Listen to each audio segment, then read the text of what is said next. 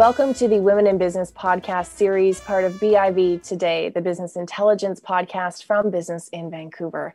I'm Hayley Woodin, executive editor of BIV. This week, we launched the latest issue of Women in Business magazine. And in conjunction with that, on this show, I'm hosting conversations with a series of BC based female business leaders. Joining me today is Anna Sainsbury, co founder and CEO of GeoComply, a unicorn company that really is an anchor in Vancouver's and BC's tech sector. It offers geolocation tools used by some massive companies, including MGM, Caesars, and DraftKings, to help them fight fraud and ensure legal and regulatory compliance. Anna is widely recognized as a tech leader here. She's also a former BIV 40 Under 40 Award recipient. Uh, Anna, welcome to the show and thanks so much for joining our Women in Business podcast series. Thank you so much for having me. It's an absolute honor. Now, if my math is right on this, I believe you co founded GeoComply about a decade ago. Is that right? Yes. Time is flying by now. no kidding. And so it's gone from startup within a decade to now being one of the largest private tech companies in BC. I'd like to take us back about 10 years. Tell us a bit about what those early days were like. And did you have a sense back then of where this company was going to go? Um, you know, I, I have to say two things. One, in my mind, the company still feels like a startup. The stresses from the first day, I feel like live in an entrepreneur forever. Um, and so every day that we're live, I knock on wood and I feel really thankful. But then I look back to those early days when I mean, sometimes you go to the office, you're twiddling your thumbs, right? No one's sending you any emails. No one really cares what you're doing. They just want you to stop spamming them with your ideas and, and insights. So uh, things have changed considerably now. I do have uh, quite a lot of incoming emails uh, from within the company and from our customers.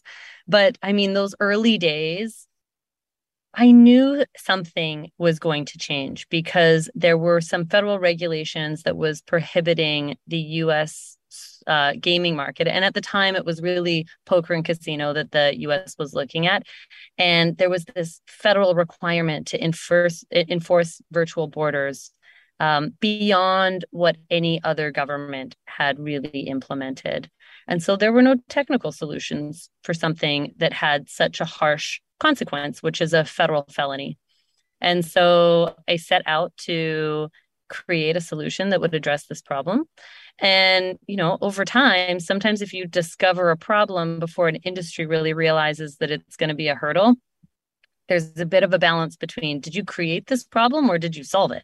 Because if you're the one that both explains that there's a problem, but don't worry, I have a solution, um, sometimes it can be a little suspicious. So um, although there were some concerns in those early days that we were there maybe too early to the market, but in actual fact, it only ended up probably being if we came nine months later, we would have hit it on and people would have said, Oh, I'm so happy you have a solution. Um, but uh, it was such a fun ride. I always look back on those first couple of years when you're fighting for your life, um, hanging on with your fingernails, uh, such a rush. I'm a adrenaline junkie, so that type of stuff inspires me. You got into the right space then, being a tech entrepreneur. I know. Well, I also didn't know that it was going to be so stressful. I guess I was young. I just didn't really think it through. And I enjoy stress, but I didn't really think about how much responsibility it is having a business that runs every single minute every single day of the year without a break. And I mean, it's not like we have a coffee shop that we can just close up after hours and go home and, and have a rest. I mean, you're on all the time in tech. Absolutely. Now, aside from the emails, going from maybe not getting emails every day to getting, I don't know, countless hundreds, thousands of emails all the time now, in what other ways has your role changed as a business leader over the last 10 years? Oh, I joke in the early days, someone would call up and you know i'd be the receptionist and then they'd like let me speak to legal. And then i'd transfer through to myself and then be customer support and account management. And um, i love that. I'm a really hands-on person and to be in the weeds makes me feel more confident. And so for me as our business grew it was a huge learning curve and required a lot of training on like what is the balance between knowing how your business is actually operating versus managing your business and setting that vision and managing the trajectory and the team in it. So um, that's been a big learning curve. I do go back. I mean, right now I have scheduled time where I go and sit with teams to learn about some different insights that we've been providing that are newer to our business. And I like to know everything. So uh, there's a balance there. But, you know, corporate governance is is something that has been newer and systems and processes and all of the things that you need to implement within your business. I mean, for me, concentrating on it because when you have a startup, it's like you're anti bureaucracy, you're anti big company, and th- you attract a team that loves these things about you, especially if they came from big blue chip companies. And so it's like keeping that secret sauce within the organization um, while also maturing so that you don't burn out and frustrate your team and that you can attract the talent that you need to get you to where you're headed. So, yeah, I still spend my time. I love spending time on product and with our customers. I enjoy, I've been spending a lot more time in human resources and people and culture, but uh, yeah, and then corporate governance being a, hands-on leader that's not necessarily the leadership style of all corporate ceos was that just something that's very innate to you and your personality? Is it something that you emulated in leaders you admired? How did you develop your leadership style? Um i think honestly i stumbled into it and probably dropped some i mean which some could argue are, are bad habits right? As you get to a certain size it becomes negligence. Um, and you know, I just I feel more fulfilled when I'm more tactile. And so there's also a greater sense of achievement when you really feel like you had your hands dirty to complete a project versus always being 3,000 feet above ground, I think is isolating and it's hard to have that camaraderie it, in the same way. And so um, it's something that that I found. I think also I really see GeoComply as a product led company. And with that, and still having the founders in the company, it kind of means that I'm focused on the product and the problem our customers have. And so that just means I need to be in the weeds. Otherwise, we'll be developing products that nobody wants to pay for or use, which is also a bit depressing. Yeah. Now you've done, I mean, a remarkable job with your teams in scaling up GeoComply. As I'm sure you know, there's a lot of talk in this province about how we get more scale up companies and not just being a province of startup companies. Do you have any lessons learned from scaling a company to what it is today on what worked, what it takes to move from a start to scale up? Any reflections? my gosh. I mean, I don't know. I've probably made every single mistake that there is to make. I think you kind of just have to to fumble forward and uh, you know, I don't think that there's one recipe for success. I have lots of other friends that are entrepreneurs. Um, the business or the market that we serve, primarily the gaming industry, is very tight knit. And so I, of course, survey my close contacts and clients in that space to see what works for them. And it's not always a one size fits all. Even for us, we're an international business, and what works in Vancouver doesn't always work in Montreal or Toronto or Ho Chi Minh or uh, Warsaw and London. So, uh, you know, everywhere needs some level of, of flexibility. I think, um, you know, how it really felt for us in terms of getting recognized and being a destination for people to consider, especially in BC where we don't have customers. And so we're we're not really a known brand. That is very challenging. And I think once I wrapped my head around the fact that I needed to have a communications team to help, you know, put a megaphone on my voice, um, it was it was a great help. But also for us, and I think this is a little unfortunate.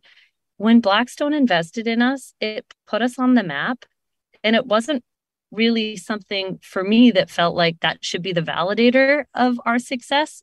I'm more satisfied when our customers say we're doing a good job or when we launch a new product that like changes how governments see fraud or you know con- control the cost of fraud or for us when we started leaning into human trafficking and child exploitation and and trying to find you know some answers to the billions of questions out there on how we can do something to to change this.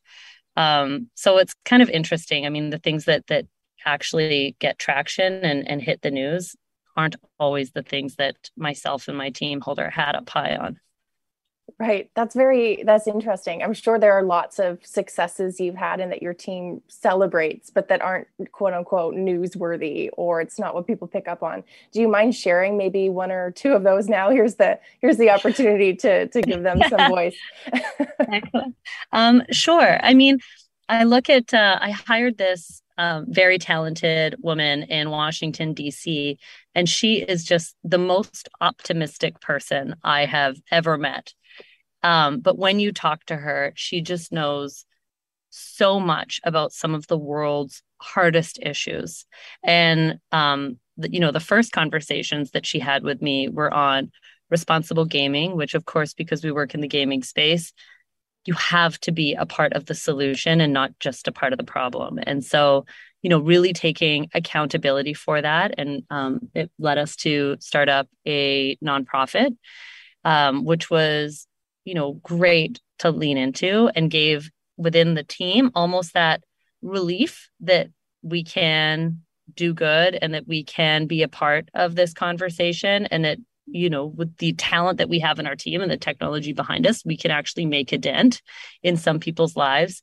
That was really tremendous. And then you know this is about 5 or 6 years ago she started telling me about how many children are exploited on the internet. And that led and she when she knew I was coming to DC so she got me to go to all of these talks and it led me to start talking to groups like Canadian Center for Child Protection and National Center for Missing and Exploited Children and looking at how the internet serves so many of us in so many good ways but where there are pitfalls there's always some you know horrific unintended consequence that the majority of the population sometimes you know make worse just by for instance us using vpns to watch television content in other jurisdictions has uh, an unknown but horrible consequence to to child exploitation.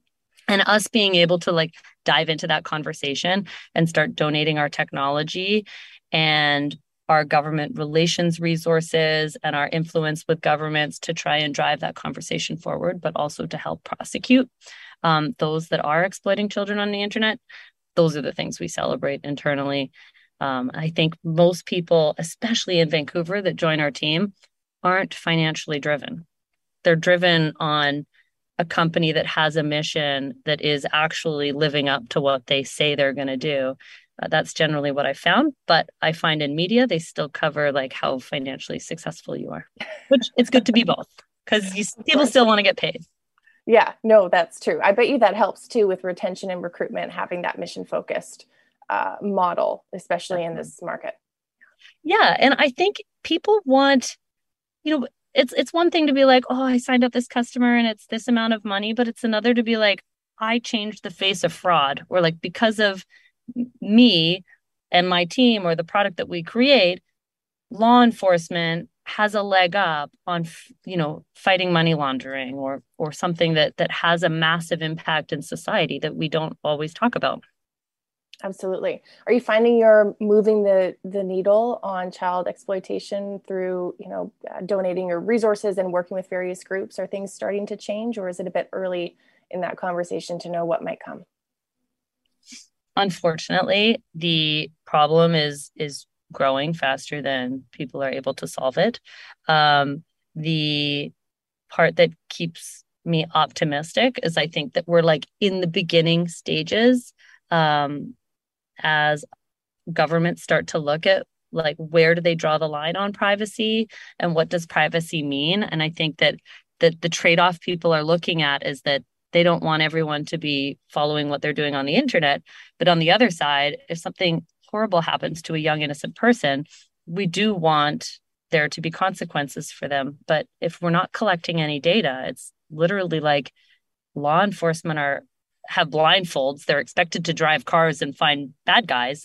But on the internet, it doesn't work like that. And so I think that over the next couple of years, we have the ability to work with legislators, show them some interesting insights to help them make better informed decisions so that law enforcement in the years to come have more information to help them, um, especially in these areas. But yeah, I, I, I can't really say I feel like this problem's going to go away in nine months. Unfortunately, it's too big.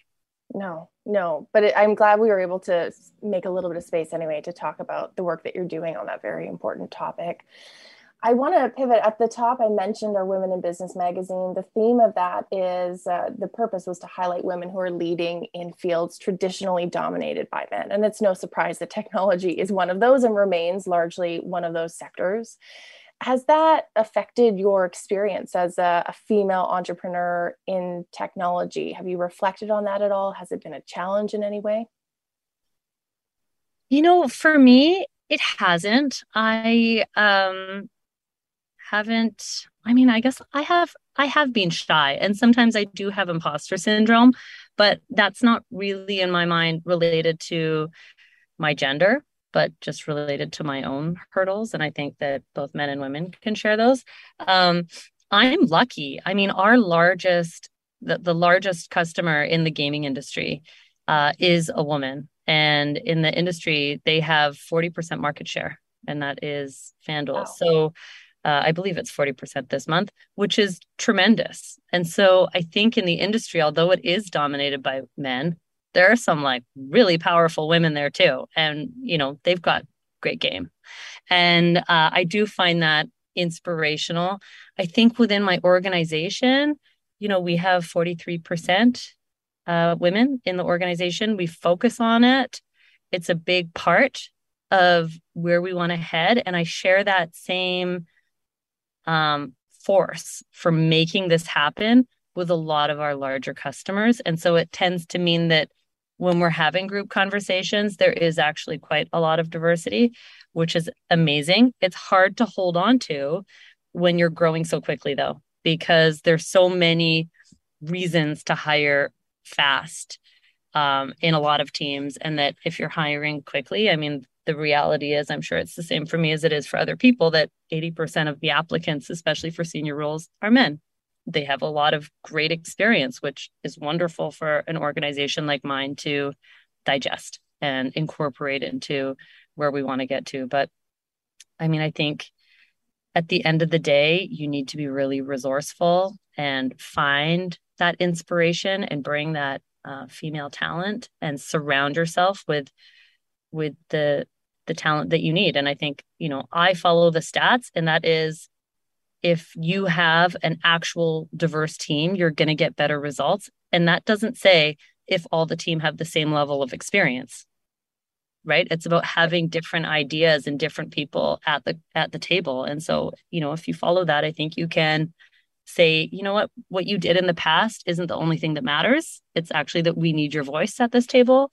Um, and you can reward and incentivize that. And we have we put uh, one month of anyone's salary towards a learning and development budget that they can spend, as well as put a lot of money behind scholarships um, for minority groups so that we can get ahead of this because we we also have a large office in Ho Chi Minh where it's like under 10% of women are entering engineering courses. And so that obviously means an output of those that that go into the workforce. We need to hire like 100% of them in order for us to hit our diversity targets which i don't feel like is an unreasonable request. I think if if you want to be an entrepreneur and you want to have diversity you have to be unreasonable in your ask. Otherwise you'll just end up where we have been over the past hundreds of years.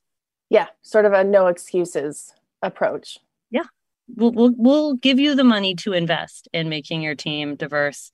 It's going to make us a better place. But you know to be a leader in tech and be a woman i mean i'm just lucky. That's kind of great timing right? It, this is something we're all breaking ceilings at the moment. And uh, i feel happy to be a part of a, a group of women that are really leading the charge and taking their power or their ability to create and implement some requirements within large organizations to make it different and to show the rest of the world that it's not a big deal. Like there should just be diversity. Let's let's just make it happen now full stop. No i like that. I think we need to hear more of that. Um, as a female leader in tech and leading a widely successful company is work-life balance in your vocabulary? I know you mentioned that you thrive on stress. Is it work all the time? Is there balance there? Because that's part of the diversity equation too sometimes if you know startup life is not for everyone necessarily. Yeah i uh i was talking to someone about this maybe a year ago and i was saying as an entrepreneur your life is not like one of those compartmentalized kids plates where your peas are in one section and you know it's like a giant salad you know my my kids and i talk about geocomply and I work with my husband and my brother, and you know, my customers are my friends, right? It, it is my my life, but it's not who I am. And so I think that because I make that distinction, it's fine if my work doesn't end between nine and five, because either does my role as a wife or as a mother.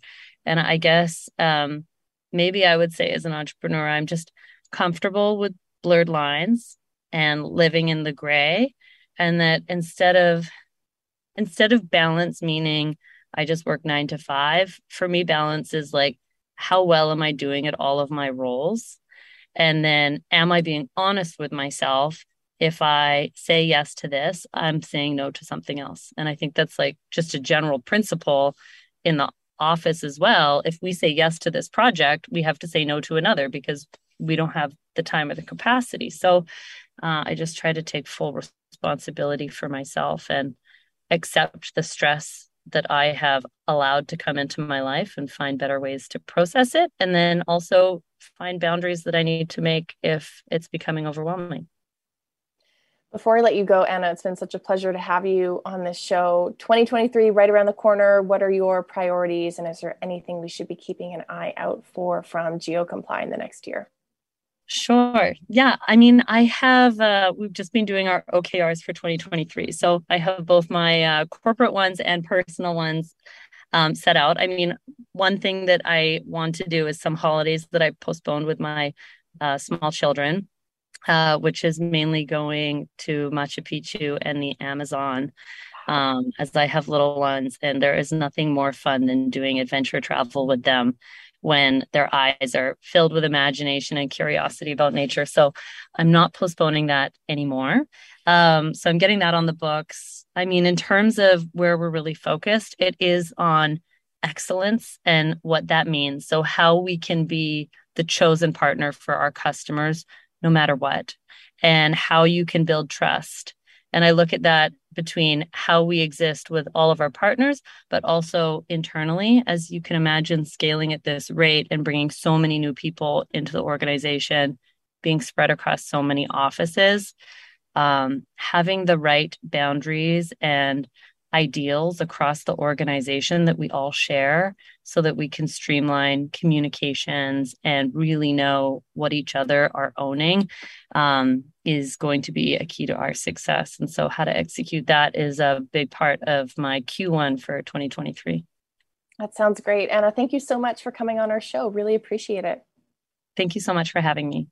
My guest today on our Women in Business podcast series, Anna Sainsbury, co founder and CEO of GeoComply. I'm Hayley Woodin, executive editor of Business in Vancouver.